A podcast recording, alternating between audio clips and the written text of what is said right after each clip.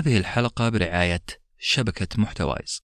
شبكة محتوايز تقدم العديد من البودكاست المتنوعة ومنها بودكاست قصة اللي بيأخذنا في رحلة البحث عن الغرباء وقصصهم مثل قصة أختر الذي قطع الأميال من باكستان ب 25 ريال فقط. الرابط في الأسفل. والآن خلونا نبدأ حلقتنا عن فن العطاء الحلقة الثالثة. مرحبا. هذا ساندويتش ورقي.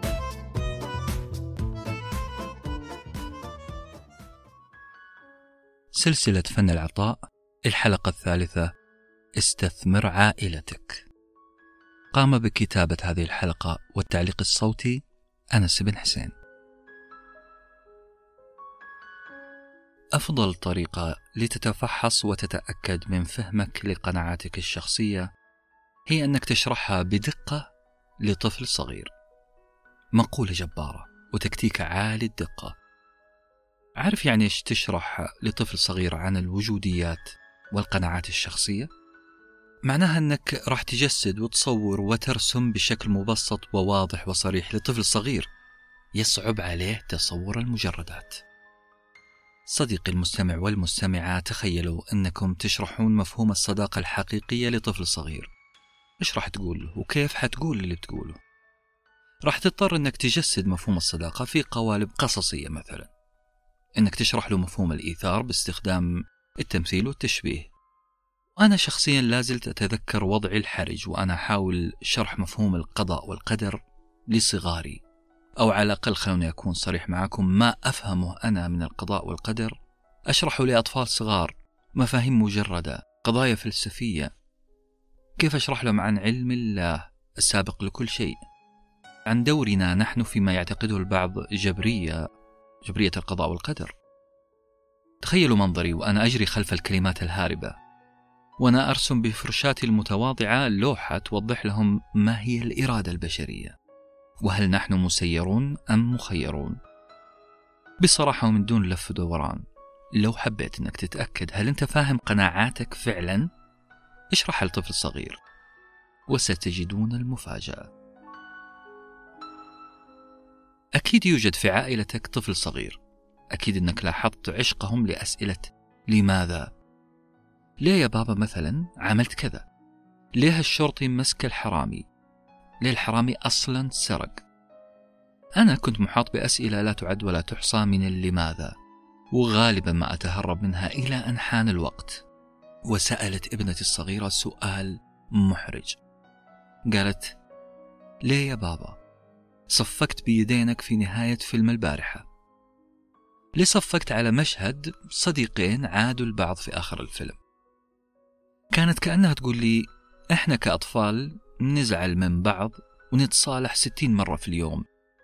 أنت ليش انبهرت بمنظر عودة صديقين بعد انقطاعهما?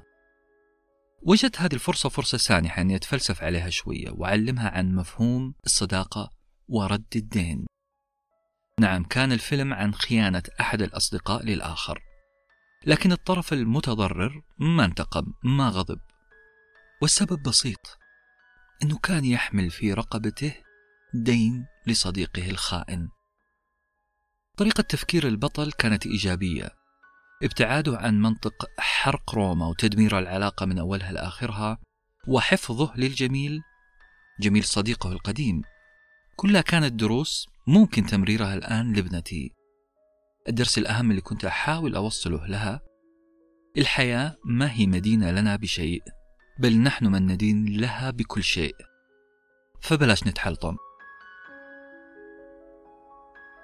عملت بجد مع ابنتي لإيصال فكرة أن الحياة ليست مدينة لي بشيء. نعم. نحن من يجب أن يبدأ في البناء ورد الدين. صرت ولأنني كنت أحاول أن أشرح لها هذه الفكرة بأبسط طريقة صرت أشغل عيوني زي الكشافات أبحث عن مواضع رد الدين في حياتنا.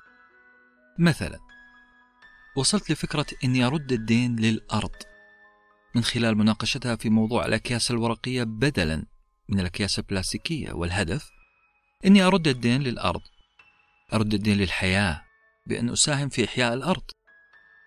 البلاستيك سم قاتل وأنا أقلل من تسمم الأرض. هذا رد يا ابنتي. مثال آخر. فرصة أني أشرح مفهوم الصداقة صداقة للبيئة مفهوم رد الدين للأرض مفهوم العطاء للأرض. بأني كنت أحمل كيس في السيارة. هذا الكيس مخصص لرمي أوراق العلكة فيه مو في الشارع. نعم ورقة العلكة لا تتعدى 2 سنتيمتر لكن أنا عندي هدف. أنا أبغى أرد الدين للأرض. لذلك سأعامل الأرض كبيتي. سأحترمها وكأنها إنسان يستحق الاحترام. لن أرمي الورقة في الشارع يا ابنتي. مع الوقت بدأت أجد ابنتي وأخوانها بالجملة وجدتهم يتحولون لنشطاء بيئيين. أصبح شغلهم الشاغل هل هذه البضاعة صديقة للبيئة أو لا؟ بدأوا يتلقفون كل علبة مشبوهة تدخل البيت. يفحصون يمينا وشمالا بحثا عن تصنيفها في جدول صداقة البيئة. متخيلين اللي حصل؟ أنا نجحت في تمرير مفهوم العطاء الشامل لأطفال صغار وهذا أكبر عطاء ممكن تعطيه الأرض ومن عليها. الاستثمار بالعائلة. بعد هذه الديباجة المثالية ممكن أسمع جملة والله أنك فاضي. عفوا عزيزي المستمع والمستمعة إذا كانت هذه العبارة تضايقكم لكنها ما هي موجهة لكم. هي موجهة لكل شخص قد يثير اهتمام عائلته بقضايا بيئية. لأن البشر مؤخرا ما هم فاضيين للدرجة اللي يحاولوا يعيشوا في عالم مثالي بهذه الطريقة. عبارة منطقية شوية لأنه إحنا ورانا مواعيد مهام دوامات التزامات لا حصر لها. ورانا أقساط سيارة. ورانا إيجار بيت. لذلك خلونا نتكلم بشكل عملي أكبر. ونبدأ بقاعدة مهمة تقول إذا كنت أنت تعتقد أن الكرم خصلة جيدة فإن أبنائك سيعتقدون نفس الاعتقاد. نعم إحنا كائنات اجتماعية من طراز فريد. إحنا نقلد بعضنا البعض وخاصة الأطفال للبالغين. اقرأ في النظرية البنائية في التربية أو المنهج الاجتماعي الثقافي أو أعمال الروسي فيغوتسكي. ستذهلون من حجم دور الأهل في تشكيل القيم عند الصغار. واحد من أكبر مصادر تعلمنا وتشكيل وعينا هو محيطنا المجتمعي. كيف يتصرف والداي؟ كيف يتصرف والدي عند الغضب؟ هذا السؤال يدور في ذهن كل طفل ابنك وابنتك بلا وعي حتى أخوك الصغير. الإجابة على هذا السؤال راح تؤطر سلوك هذا الصغير المستقبلي حتخليه يعرف كيف يتعامل مع الغضب. بعقلانية ولا برمي الجوال في الجدار؟ أنا ما أقول أنه تقليد البالغين هو المصدر الوحيد للمعرفة لا. أنا أقول أنه من أهم المصادر عشان نكون قناعاتنا وقيمنا. لذلك عشان تكسب أجر في الأرض وعشان تكون معطاء حقيقي وعشان تكون إنساني بمعنى الكلمة انتبه لما يتعلمه ابنك أو صغارك منك. صدقوني هذا كفيل بأن يعمل الفرق. كتابنا اللي نتكلم عنه هذا الكتاب الصغير المكير. كيف تصبح معطاء أو إنسانيا أو سخيا كل يوم. يزخر بنوعين من الاقتراحات. الاقتراحات الأولى استراتيجيات طويلة المدى والنوع الثاني هي إجراءات روتينية آنية وفورية.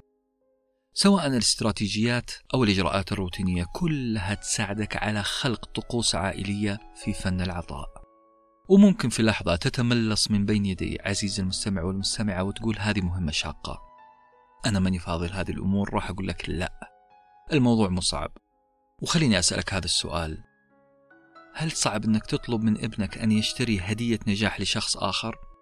أو هدية لعيد ميلاد جاره مثلا؟ أو لأي مناسبة كانت؟ لا ما هي صعبة. هذه الأسئلة البسيطة وحث الطفل أنه إذا جاي يشتري هدية لنفسه يشتري هدية لغيره هي أكبر هدية راح ترسخها في نفس الأطفال. الطقوس العائلية وتثبيتها مهمة سهلة. لو أنت شخصيا آمنت بالمبدأ.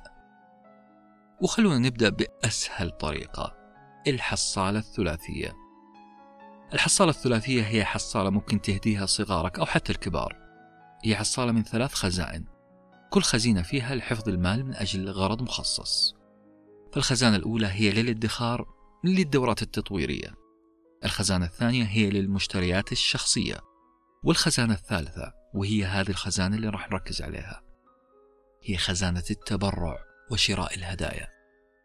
بخبطة زر واحدة على الكيبورد حتلاقي أمازون مرسل لك حصالة ثلاثية ومعها درس عميق في العطاء.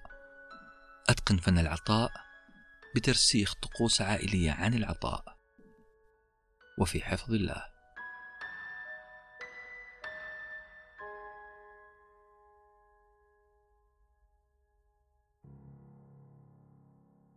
كنتم مع ساندويتش ورقي. وجبة معرفية نتشارك لذتها.